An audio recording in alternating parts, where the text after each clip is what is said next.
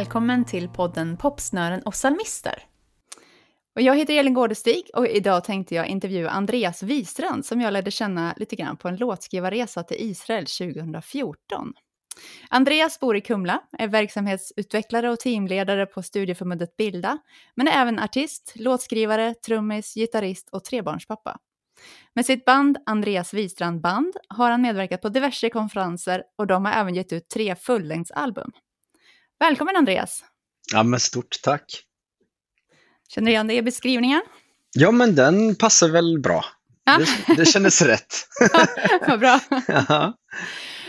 Eh, jag tänkte att vi börjar med fem lite snabba, ja, vi får se hur snabba de blir, men eh, mm. ett gäng låtskrivarfrågor då. Ja. Um, är du en arbetsmyra som bestämmer dig för att skriva eller går du på inspiration? Oh, svår. Eh, periodvis. Eh, eh jag hoppar mellan dem. Men du vill ha ett av dem, eller? Ja, det är ju också ett svar att du hoppar emellan dem. Mm. Vad tycker ja, men... du är liksom eh, lättast? Nej, men jag, jag kommer in i sjok, liksom. Kreativa mm. sjok. Och när jag väl gör det, jag, jag är mest kreativ på natten. Eh, eller så här, liksom, från 11 och framåt har jag märkt kanske har med att göra med alla småbarnsår som har varit. Men, ja. men eh, så, så mellan, alltså gå in i musikrummet och så är jag där och så bara spelar jag och så kan jag fastna. liksom. Mm. Eh, så att, och då kör jag på oftast. Mm. Sen, sen äh, straffar det sig dagen efter när, man, när, man ska, ja. när man ska upp igen vid klockan ringer 6.25. Liksom. Men, men, äh, men då är jag nog som mest kreativ tror jag. Ja. Faktiskt. Mm. Men jag, jag har inga problem. Jag, jag, jag, kan tvinga mig själv att vara kreativ. Mm. Men, eh, men jag trivs ju bäst med den här zonen då det kommer spontant. Liksom. Ja. Um, vad är det viktigast för dig? Är det texten, melodin, rytmen, känslan? Och vad är lättast eller svårast att få till? Uh, oj, uh, jag tycker inte både och. Uh, jag hade jättesvårt för texter förr. Jag tycker det är lättare nu, men vi kanske kommer in på det senare. Men att mina texter är mer personliga nu och då är mm. lättare att skriva. skriva ut, utifrån mig själv och min situation. Så det kan jag kanske tycka. Men alltså melodier har jag alltid kommit och liksom nynnar på och sådär. Så, jag, jag, om jag är tvungen att välja så är väl melodier det, det som är starkast i kanske. Mm. Är det där du brukar börja också när du skriver? Eller? Eh, nej, faktiskt inte. Eller, det är också väldigt olika. Jag använder min telefon och så, så kör jag liksom, spelar in och då kan det vara en strof som jag har läst någonstans som jag tycker det här är jättebra. Mm. Och så läser jag in det. Eller så är det direkt att jag liksom kopplar en melodi till en, en Eh, till en låt eh, eller till en text till exempel. Så det där är, det där är väldigt dubbelt, eh, väldigt både och. Men jag skulle nog säga om jag är tvungen att välja någon så, så kommer kanske melodierna oftare än texterna faktiskt. Mm. Mm. Du skriver på nätterna säger du. Eh, då antar jag att du brukar skriva ensam. Eller händer det att du skriver ihop med andra också? ja, men jag skriver mest ensam. Ah. Eh, så. Eh, Lite svårt att, att hooka upp med någon mitt i natten sådär. Ja, men precis. Nej, men alltså, det, det är ofta så faktiskt. Jag har co-writat lite, men, men eh, när, livet är, när livet har gått i hundra så, så har man liksom inte, jag har inte prioriterat riktigt de här skrivarhelgerna som bjuds in och sådär. Jag borde kanske ha gjort det, men, eh, men det har inte jag gjort, utan jag har liksom kört lite mitt eget race. Eh, men jag tror att jag och alla låtskrivare mår bra av att co-writa någon gång. Så det vill till att hitta rätt person också så man känner mm. att man så här, klaffar. Sen är ju, alltså du nämnde att du spelar i band och vi har ju spelat i många år ihop och där blir det ju ett, ett filter och liksom ett ja, men jag kommer oftast kanske med ett paket med en, med en färdig låt på ett sätt. Alltså liksom Eh, även om jag ändå skulle vilja kalla det ett embryo av något slag. Liksom, att det är både melodi och text. Texten är oftast ganska färdig. Mm. Eh, och eh, likaså melodin och ackord och sådär. Och sen så arrar vi tillsammans i replokalen. Liksom. Ah, ja. mm. eh, och då, då formas låten till sin, liksom, till sin helhet på något sätt. Mm. När, när trummor kommer till, när bas kommer till. Så jag jobbar inte så mycket till exempel i, alltså jag spelar inte in, jag spelar inte in så mycket själv utan jag, vi, det, det är live vi arrar liksom i replokalen mm. oftast. Mm. Så, um, så att, eh, eh, ja, så kan man säga. Mm. Eh, ja, sista då, inledande frågan. Vad skulle du vilja utveckla musikaliskt? Är det något nytt instrument du är sugen på eller någonting annat du vill? Nej, men piano är en sån där grej som jag, jag gick ett år i kulturskolan och liksom la ner det. okay. både, både, mitt intresse kanske då när jag var liten och sen så hade jag en, en lärare, stackare, som både hade migrän och supersvår astma. Nej, så typ så här, var, varannan, varannan gång jag kom till den där dörren så var det en skylt, eller så här, A4, liksom så här. är sjuk eller ja. Så oh. jag, jag tappade lite där, men jag ska väl inte skylla det helt och hållet på honom. Men, men, men eh, piano är en sån där grej som jag eh, känner att jag eh, vill kunna bättre. Mm. Eh, så. Eh, vi har ju piano här hemma så det blir ju att jag sitter ibland. Eh, mm. Men, men jag, jag har inte riktigt det i mig, men det är något jag får liksom kämpa med lite. Men det, det är väl något. Mm. Så. Ja, eh, om vi börjar från början här då. Eh, vilken roll hade musiken under din uppväxt? Enorm. Mm. Enormt viktigt. Eh, superviktig.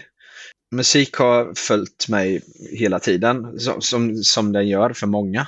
Så, de som kände mig när jag var yngre, jag hade en skinnryggsäck som jag, okay. som jag fick, eh, ja, för jag är jättelång story kort, jag fick den, jag gick i en norsk skola i Spanien.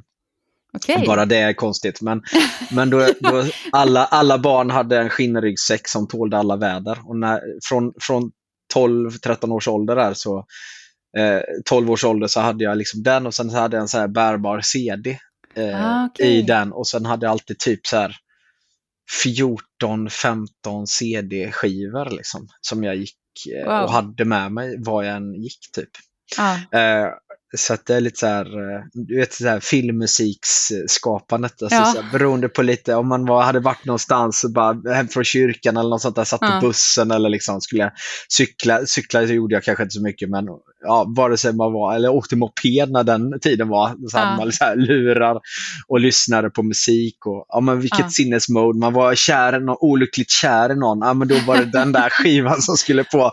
Eh, ja men var det party eller jag lyssnade, ja så, så genremässigt så har det varit väldigt brett mm. och också liksom eh, lite beroende på eh, hur jag har mått. Liksom. Ja. Så du har haft ja. liksom ett soundtrack hela tiden till ditt liv typ? Ja, verkligen. Jag vet, eh, Andreas Mattsson gjorde ju en variant på den här eh, känd som 85 på, på uh, minst uh, Så mycket bättre. Ja, ja. Mm. Och jag känner igen mig det där fast man skulle kunna säga känns som 95. Alltså musiken har förföljt ja. mig mm. eller burit mig i situationer så att, nej men alltså uh, vi pratade om det på jobbet för ett tag sedan, om man, om man var tvungen att välja att vara döv eller, eller blind. Så ja, det mm. där, jag skulle nog välja att vara blind kanske. Ja. Just för att eh, musiken är så pass Alltså, mm. ja, jätte, jättekonstig fråga egentligen. eh, ja, men det där har man ju funderat på. Men, ja. men, äh, ja, men liksom, man vill ju se allt vackert också. Ja, det, vi ska inte trolla oss in i det. Men, men, men, men, ja, men ja, nej, det, man kan nog konstatera att man vill varken vara blind eller döv. Eh, om man får vi, välja. Liksom. jag tycker vi landar där. men, men, men, men, helt klart så har musiken varit eh, jätteviktig, livsviktig för mig på många sätt. Ja. Uh, och det kanske vi kan återkomma till. Men jag uh, haft, hade en ganska tuff uh, tid under 2020 liksom, med operation mm. och grejer. Och där liksom, att bara ha spellistor som bara uppmuntrade, som peppade. Och, mm. det har varit, varit supermycket. Mm. Mm. Så att, mm. Det, det, är lite spännande bara att glutta på. Varför var du i norsk skola i Spanien? ja, men min, mina föräldrar var då eh, föreståndare i en eh, tyskkyrka eh, i Benidorm okay. i Spanien.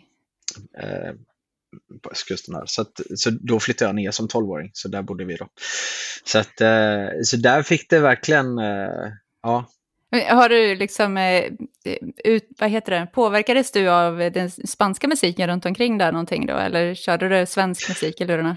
Ja, men vi bodde i en by, vi bodde i ett ställe som hette Alfaster Pi och sen så hette själva kolonin hette Colonia de Scandinavia. Vilket okay. betyder att det var mycket skandinaver, mycket tyskar, mycket mm. engelsmän, mm. lite spanjorer och, och, så gick jag norsk skola. Så att det, så här, apropå integration som vi pratar om nu mycket i våra samhällen. Det, ja. det, eh, jag förstår att om man kommer från ett annat land in, eh, liksom, jag förstår att de som vill bo i, tillsammans liksom, med mm, den nationalitet mm. man kommer ifrån och den kultur man känner igen. Det var ju mm. samma sak där nere för oss. Liksom. Men, men, men, eh, men, det är klart att jag, alltså flamencon och så, alltså det, det var ju spännande att uppleva mm. live där nere och liksom på gatorna när man gick som 12-13-åring och liksom utanför engelska pubbarna så står de och, eller ja, det var ju faktiskt engelska pubbar mest där nere. Mm. Eh, som, där de, men ändå stod liksom och körde liksom. Mm. Eh, nylonsträngad gitarr och någon ja, dansade och liksom att det blir spontan dans. Det var ändå liksom något att ta med. Ja. Eh, Sen har jag aldrig liksom gått igång på den stilen. Liksom. Eh, de, som, mm. de som känner mig vet vad jag tycker typ om bossa och sånt. Bossa, ingen det, favorit alltså? Nej, ingen favorit. Jag brukar säga bossa nova är en sån här grej som man ska, man ska, man ska spela men inte lyssna på. okay. det är jättekul att spela men ja. Mm. ja. Det är svårt att spela utan att lyssna å andra sidan. Ja. ja. ja.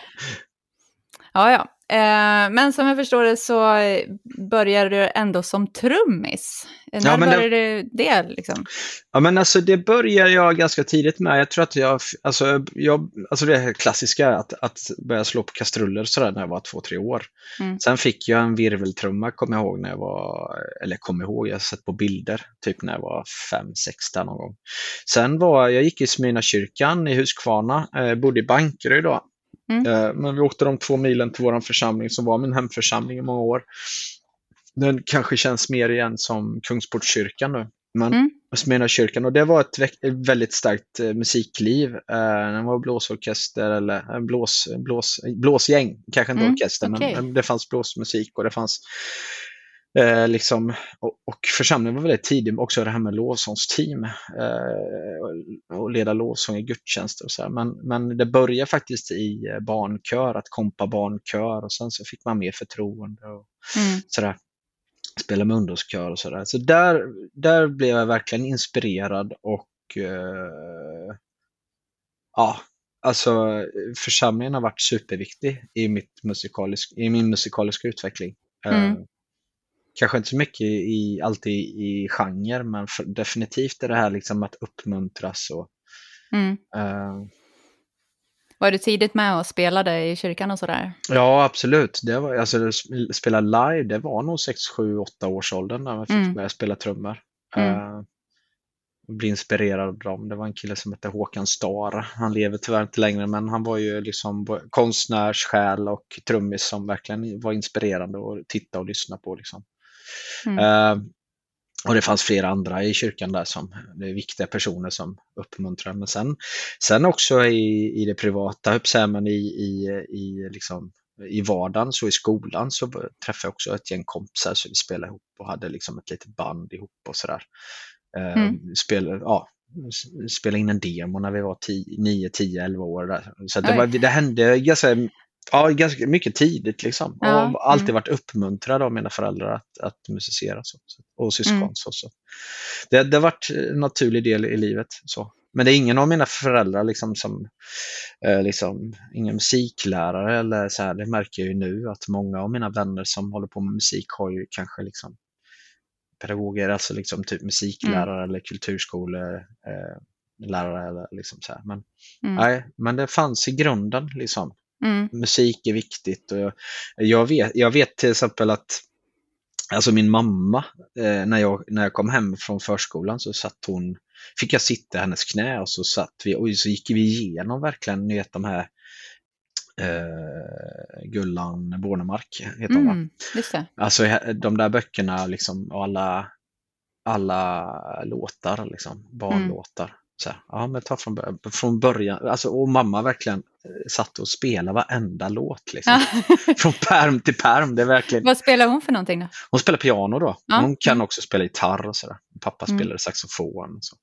Mm. Så att, eh, ja men det var, sen musik var alltid, alltså just det grejen, av- alltså det är inte, det är, tru- att ha trummor, vi har ju trummor här i vårt hem Mm. liksom, men jag är Mm. trummis så jag, jag accepterar men det, det, att ha trummor i ett hus, eh, det kostar på för resten av familjen.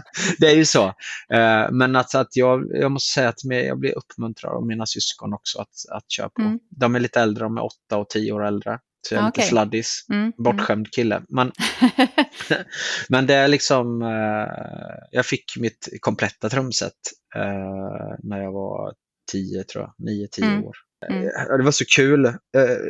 Eh, jag var ju, blev nominerad för eh, Roald, alltså Roland Utbult-stipendiet ah. eh, för ett tag sedan. Eh, Mm. Och då så skulle man skriva lite. Och, Mm, liksom, mm. och och då självklart vill man ta med Roland Utbult i liksom, för det, han har, alltså det faller stenar, alltså det CDn har ju rullat och man har suttit och spelat till och liksom, Ja, ja, ja. eh, oj vad jag, eh, liksom, så här, vi- vi- vilka har du spelat med? Jag har spelat med Samuelssons, jag har spelat med Elton John, jag har spelat med Roland Utbult.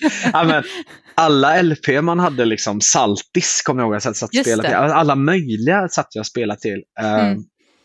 inte, alltså, får, får inte glömma, ja, men det fanns ju massa så här, Jerusalem och sådär som, Mm, som mm. man har spelat till. Eh, inte på scen då, men på sin egna lilla scen i sitt, i sitt Ja, pojkrum liksom, med trummor. Så. ja. Det höll det inom den kristna genren ändå, eller om man kan kalla det för genre. Men, Nej, nej. Det var blandat. Alltså, mm. min mamma uppmuntrade, alltså när jag började spela gitarr så var det ju alltså, Vresvik, eh, Mm, vi, mm. visor och eh, eh, Beatles-låtar. Det är ju Just det. fantastiskt bra Mm. att lära sig gitarrer på. Äv- Även om det var mycket lovsånger också. Ja. Eh, så, så, så, men jag gillar eh, mixen faktiskt och Mm. eh, har alltid gjort det.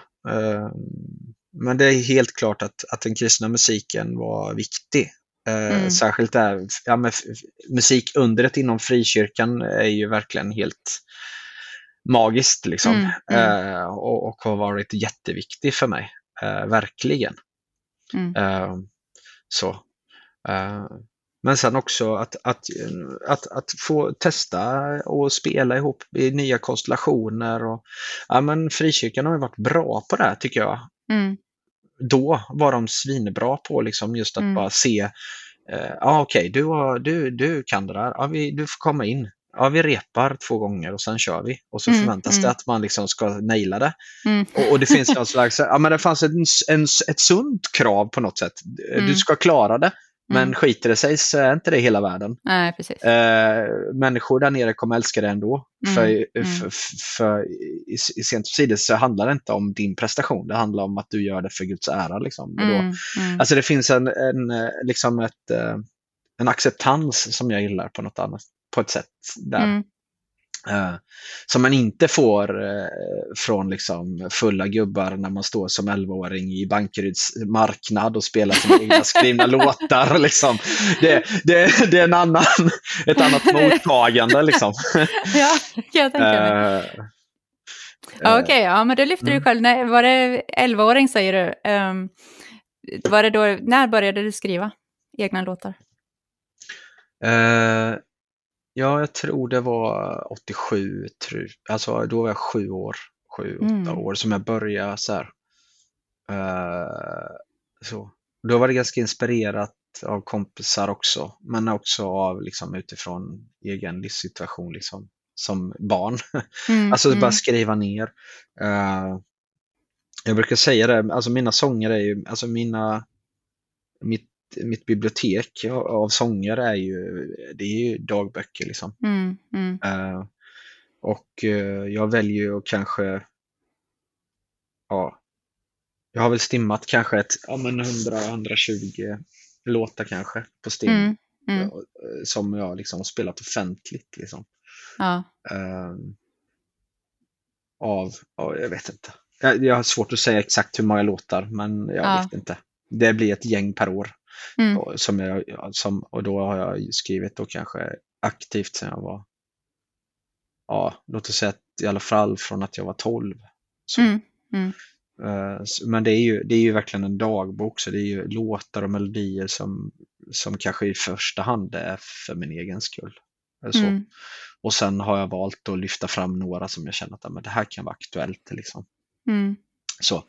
Ehm, och sen har jag ju skrivit sånger som har varit anpassade för gudstjänster, alltså till exempel Mm. tema tematiskt. Liksom. Ja, men det här, nu ska vi ha en, jag, jag hade förmånen när jag var runt 18, 17, 18, 19 år där att, att eh, vi hade en satsning som hette eh, Generation X, GX-möten. Liksom. Och då Mm. satt jag med och skötte musiken dit eh, Mm. och eh, drog ihop gäng. Eh, ITM, Institutet för tro och musik, var ju i församlingen också på ett naturligt plan så att vi, vi samarbetade ganska mycket så att man fick in musiker och inspiration därifrån också, vilket var Mm. jätteroligt. Eh, och eh, Ja, men då, då kunde man få liksom ett tema om ja, vad det kunde nu vara. Jag kommer inte på exakt något tema, men det, alltså in, inte bara storord som eh, nåd och kärlek utan kanske Nej. ännu mer ish, nischat. Liksom. Mm. Mm. Eh, och så, ja, det ska vi ha om en månad. Ja, men kan du skriva en låt till det? Ja, Mm. men det, det vill jag göra. Och det var ganska kul faktiskt. Ja, mm. Och apropå jobba Utmanande. under, ja, jobba under press så. Eh, det var ganska kul. Sen blir det är inte de bästa låtarna som skrivs där, men det var väldigt fostrande på något sätt att, Mm. eh, att eh, göra så faktiskt. Eh, Mm. Jag kan bli imponerad. Jag har kompisar som livnär sig på eh, låtskrivande nu. Liksom. Och Mm. jag kan verkligen bli fascinerad över hur de eh, bara kan liksom mata på låtar efter låtar och hits och Mm. efter hittar. Det, ja, det är coolt faktiskt. Eh, Har du kunnat försörja dig på musiken bara någon gång under Nej. period? Nej. Det skulle väl vara i så fall den här bankerhusmarknaden när vi var 11, 10-11 år. Och jag inte kommer ihåg, mycket. nej, stackars Joel tror jag det var, eller Henning, någon av de två grabbarna som jag spelade med som fick gå runt med en hatt och liksom ta in pengar och så delade vi på dem där. Det var lite kul när jag flyttade hit eh, upp till Örebro eller Kumla och hittade de där böckerna. Jag hade gjort en lite så här, där jag skrev ner hur mycket pengar vi hade fått in. Det var inte jättemycket pengar direkt. Nej. Ja, nej, men jag skulle säga att eh, jag har ju liksom gått ner i tjänst i den tjänst jag har nu. Eh, Okej. eh, gjorde ett tag eh, och bara inte jobba. Jag jobbar 80 istället för 100 så jag har aldrig liksom gett det chansen på det sättet. så. Och eh, har väl också känt att jag inte ska göra det. Jag är Nej. ju inte super alltså, artistisk av mig. Det krävs en del att vara artist. Mm. Eh, Det krävs en hel del att vara låtskrivare. Jag känner mig att jag är lite klämd däremellan på något sätt. Mm. Ehm, det är en hobby, men det är också en livsviktig hobby. Mm. Alltså jag tycker det är jättespännande med fiske och jakt och allting sånt där, men i syn- alltså det skulle jag kunna sluta med utan att jag känner mig vinklippt. Liksom. Mm. Men skulle jag sluta skriva musik så då, då skulle jag vara vinklippt. Då skulle jag inte må bra tror jag. Eller jag vet Mm. att jag inte skulle göra det. Eh, Mm. Musiken är så pass viktig för mig att, att, eh, att eh, och det handlar inte om att liksom skriva en låt och få, få cred för det, utan det handlar mer om det här liksom, bara själva skapandet och liksom passionen i det. Mm. Eh, sen går ju det självklart i vågor, men just det bara att, eller jag är fortfarande så att jag slår på liksom någon platta och hänger på. Eh, Jag Mm. vet att eh, det var en uh, Pelankeberg tror jag det var som jobbade med skivan eh, Livet med dig och så släpptes den. Eh, och så bara fick jag tok-feeling för att vi skulle Ja. köra den på någon gudstjänst, liksom någon låt därifrån. Och så Ja, bara, nej men jag lyssnade på den plattan och så bara körde jag elgura, bas, trummor till och bara, vet, lite tillbaka till det här pojkrummet, bara, ja men kul. Ja, ja. Eh, så, den passionen, den lusten, den, den är viktig. Mm. Mm. Mm. Ehm, hur kom det sig att du började skriva själv då? Var det, var det någon person som fick igång det eller kom det bara av sig själv? Alltså jag har nog ingen, jag har inget namn sådär som jag skulle kunna, det hade varit lite coolt att bara säga, ja men Evert eller Mm. Katarina där. Men, eh, men jag tror att det föll sig ganska naturligt. Alltså i och med att jag, s- alltså Beatles-låtarna satte sig ganska ordentligt. Mm. Eh, det var ju mycket, mamma valde ju ut kanske eh, en hel del. Liksom. Det var i och för sig Elvis också, Love Me Tender och de här som man Mm. körde också, men det var så här, i, egentligen ganska enkla texter.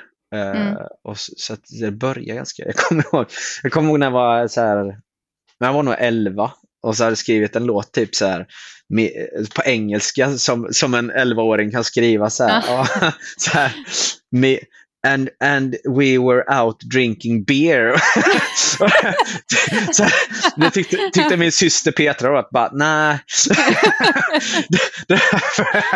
Så det blev coke och sen så, Ja, ja, we were out and drinking coke och då tyckte vi så här, det kanske inte var heller så fräscht.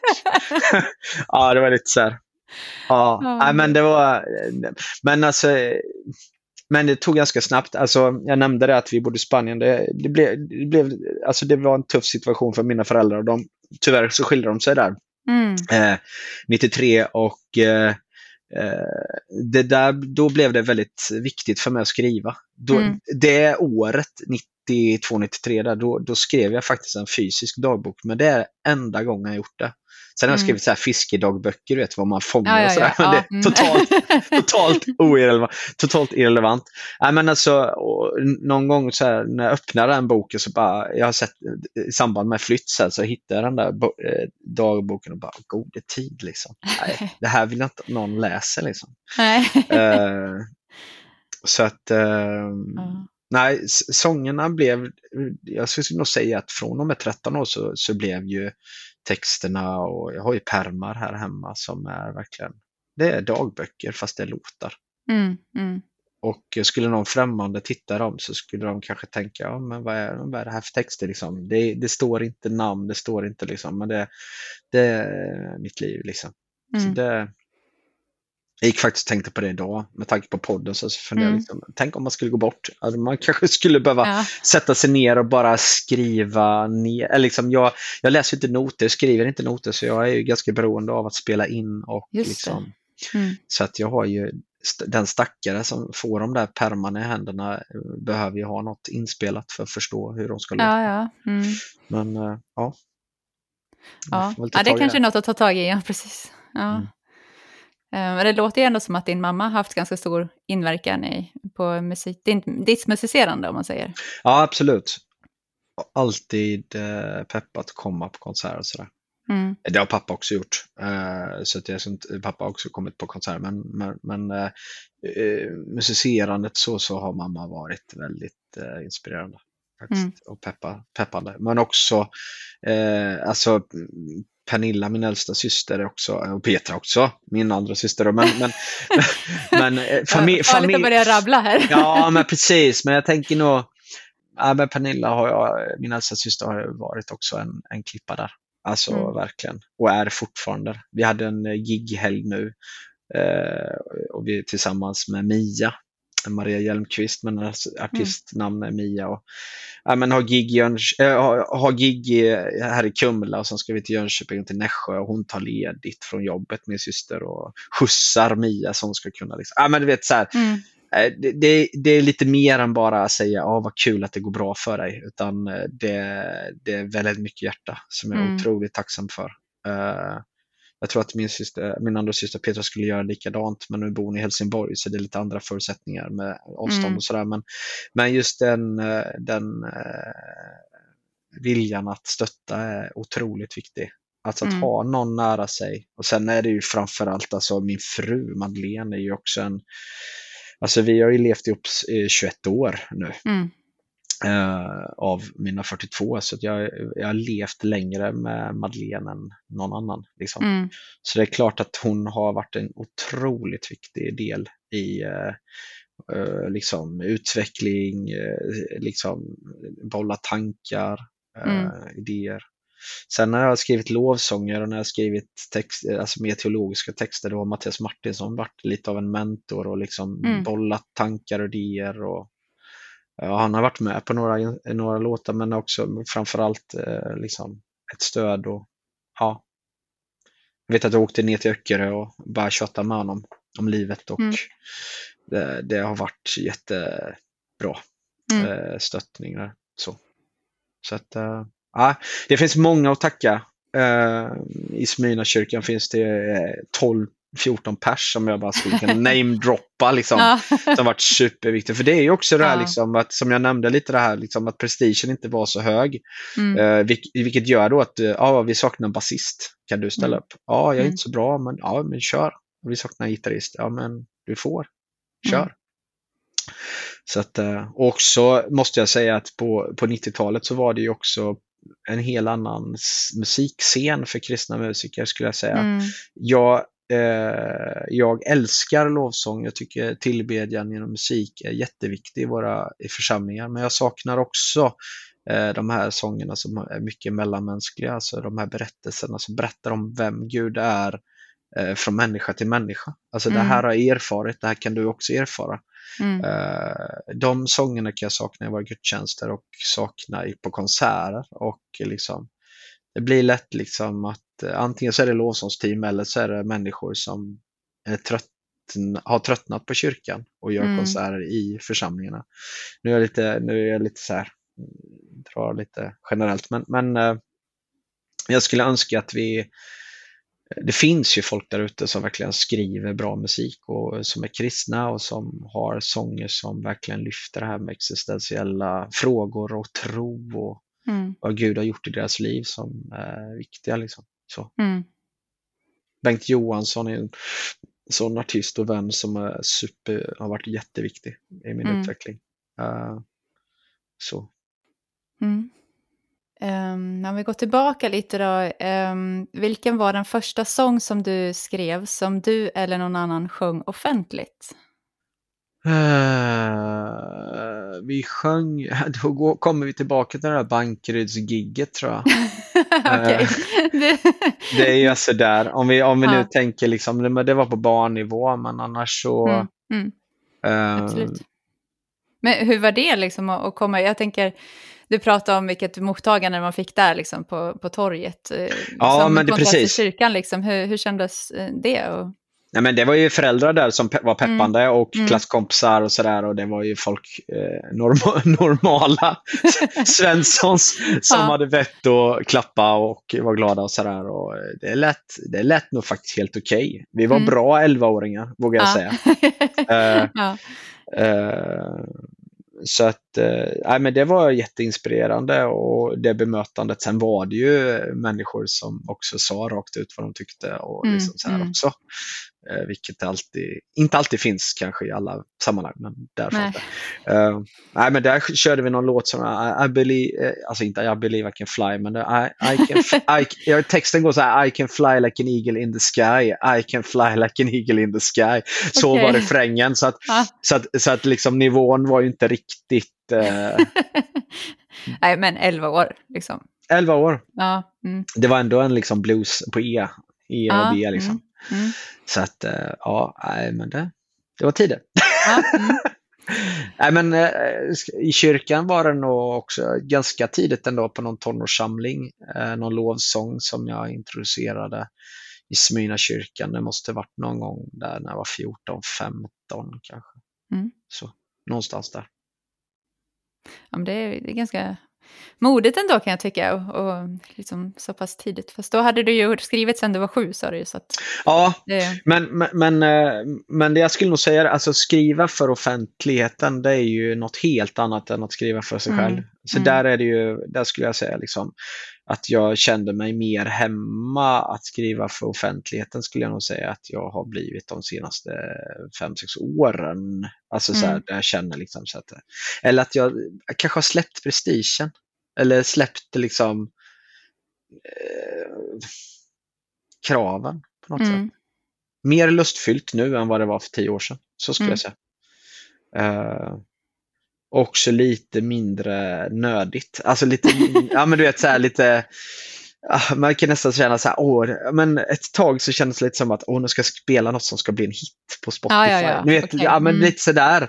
Mm. Eh, vi måste skriva en låt som får massor eh, med spelningar eh, på Spotify och något som alla kyrkor börjar sjunga. Och jag tror att det är, är man där, då är man, särskilt om det handlar om lovsång, då är man ute och cyklar. Mm, mm.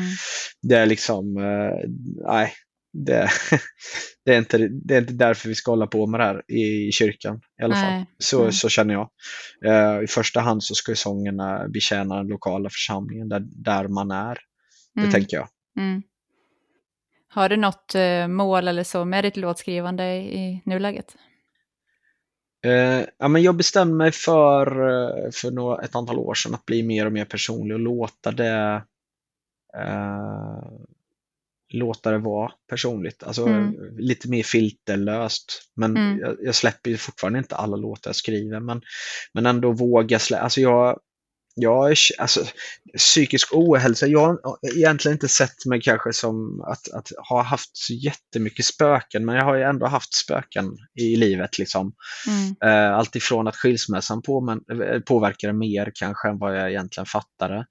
Mm. Uh, att, uh, att mer, alltså jag har jobbat med min självbild väldigt mycket och haft en mm. ganska taskig självbild under många år under uppväxten, alltså fram till att jag egentligen var 35, liksom. Mm. 40.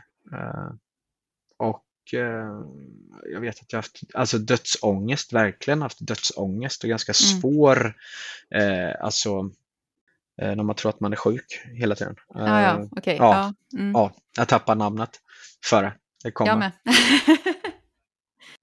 Men så det där hade jag. Jag hade, så här, mm. jag hade ganska mycket, så här, har jag fattat nu efteråt, ganska så här, dödsångest verkligen. Mm. Uh, trodde att jag hade cancer och trodde att jag hade aids och allt möjligt. Liksom. Mm. Uh, så det, det, var, det var och, och, och, att kunna berätta det har jag märkt uh, berör människor. Mm. och nu känner jag att jag är det, det, det liksom i det stadiet i livet där jag känner att jag inte har så mycket att förlora på att göra, mm. öppna det, det, de dörrarna. Liksom. Och sen är det väl så att det kanske också är lite mer accepterat att prata om det. Om när vi mm. nu pratar om kyrkliga sammanhang så är det ju, har det verkligen hänt supermycket. Mm. Uh, mm. Alltså många, st stora delar i livet, det handlar ju mycket om att man, ja, man var, alltså församlingen och jag har ju sådana bönebröder eller bönesystrar som verkligen har följt mig i livet som jag verkligen, ja men mm. alltså mm Eh, alltså jag kunde, jag, alltså, jag, i Smyrnakyrkan hade vi så här ljusblåa sits, alltså vet så här, färgen var ljusblå mm. på bänkarna liksom.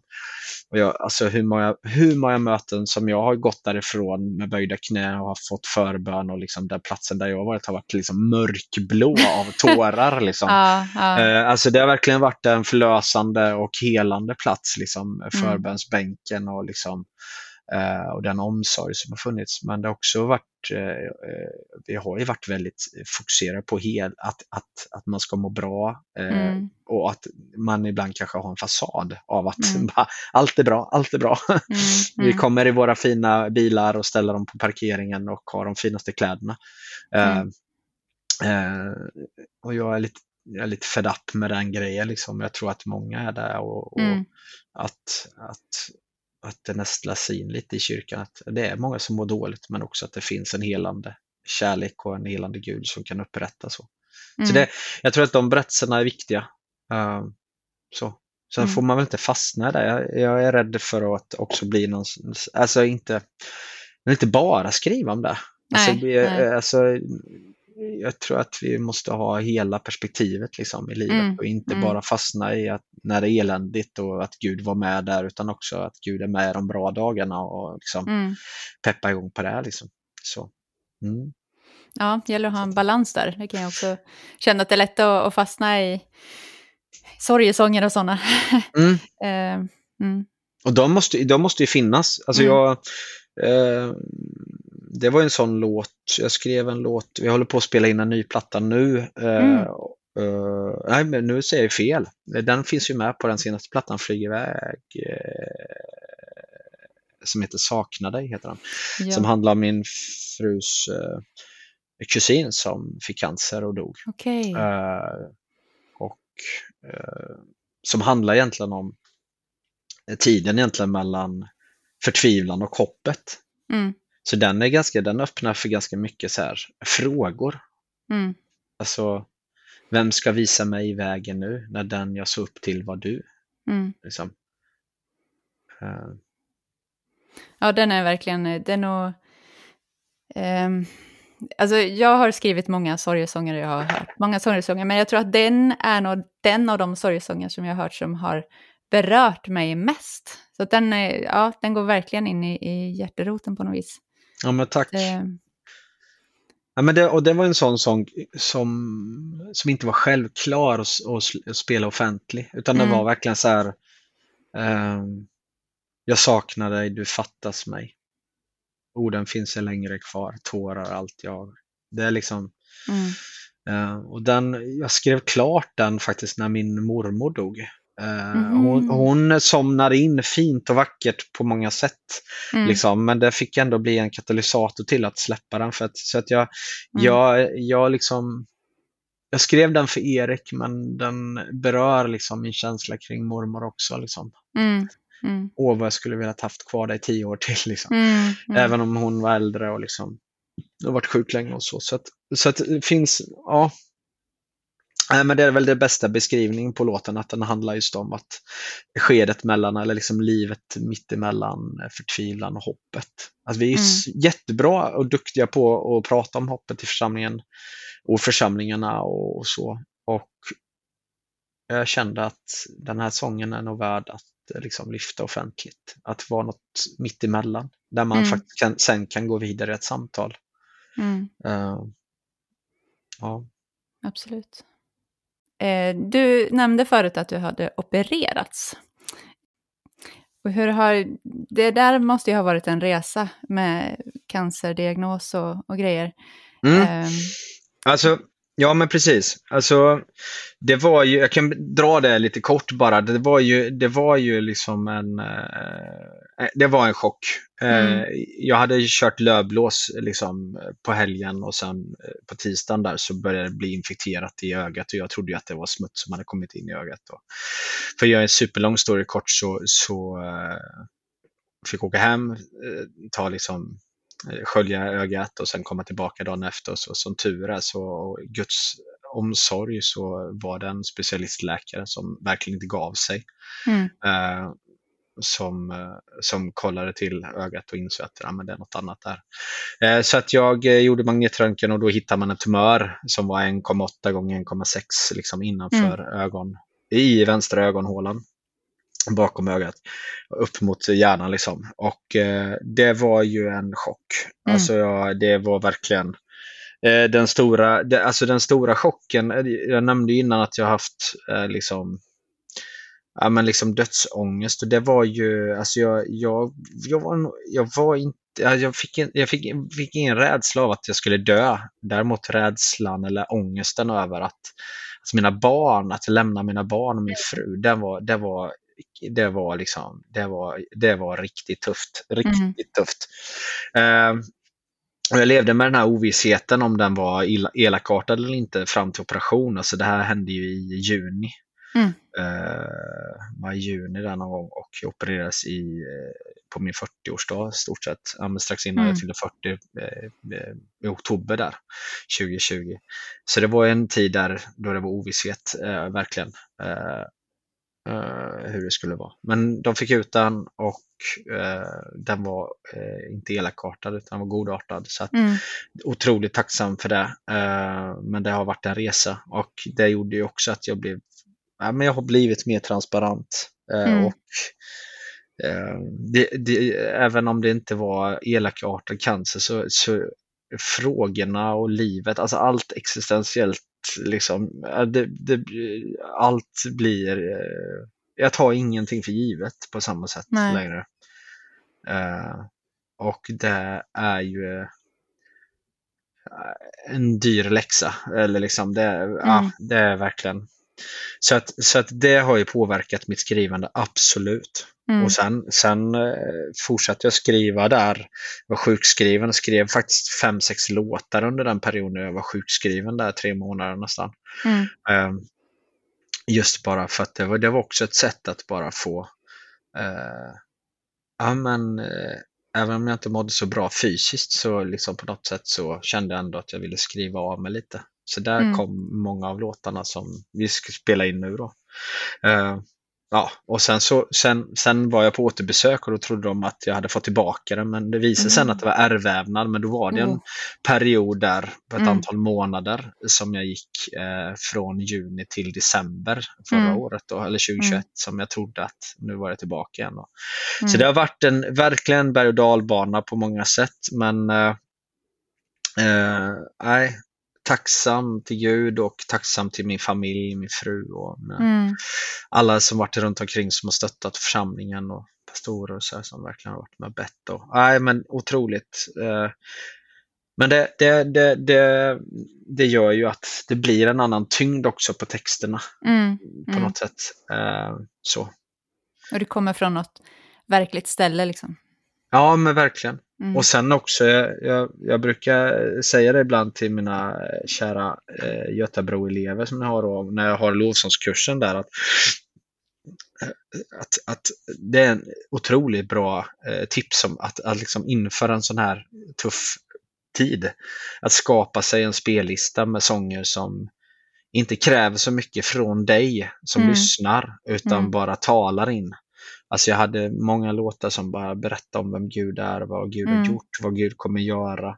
Guds omsorg, Guds kärlek, liksom, ja. Mm. Fix You var även med på den listan. Mm.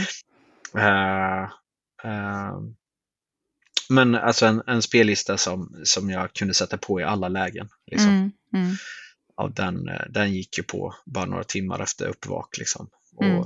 satt i, i lurarna många timmar. Liksom. Eh, otroligt eh, viktig faktiskt. Mm. Så att, eh, där blir det väldigt konkret hur sånger bär. Och mm. ensamheten på Karolinska när det blir mörkt och liksom långt från familjen, ja, men då... Mm. Det är viktigt. Mm, mm. ja. Men eh, eh fundera den upplevelsen då när du kände, att, den här tacksamheten såklart, att mm. det gick bra och, och sådär. Eh, har det påverkat hur du ser på ditt skrivande? Eh, alltså blir det viktigare att ge ut sångerna nu? Eller är det ingen skillnad? Ja, men eh, sångerna som jag tror är mer relevanta mm. är fler, tänker jag. Alltså sångerna, alltså sångerna eh, jag har ju fortfarande massa embryon i min telefon som jag tänker mm. så här, det här är för mig liksom och det här mm. är liksom mm. för det, min tid liksom. Men sen så tror jag att i och med att ämnena som jag liksom berör är så pass relevanta så att det har blivit mer, tror jag, mm. sånger mm. som är. Eh, och jag har fått det bekräftat också av många som jag har spelat för och arrangörer som har kommit tillbaka och sagt att ja, men det här det här var viktigt. Och det, det, det, det är en, eh, ja, men jag är väldigt tacksam för den responsen. Väldigt tacksam. Mm. Uh, väldigt tacksam. Ja, som du märker så blev ju det här också ett dubbelavsnitt. Men inte gör det någonting. Det ger ju bara dig en liten välbehövlig paus att reflektera. I avsnitt två kommer Andreas att ge lite låtskrivartips och även berätta om hur det kom sig att han var med och spelade in en lovsång som skulle låta som om de var på en pub. Tack så mycket för idag och välkommen tillbaka.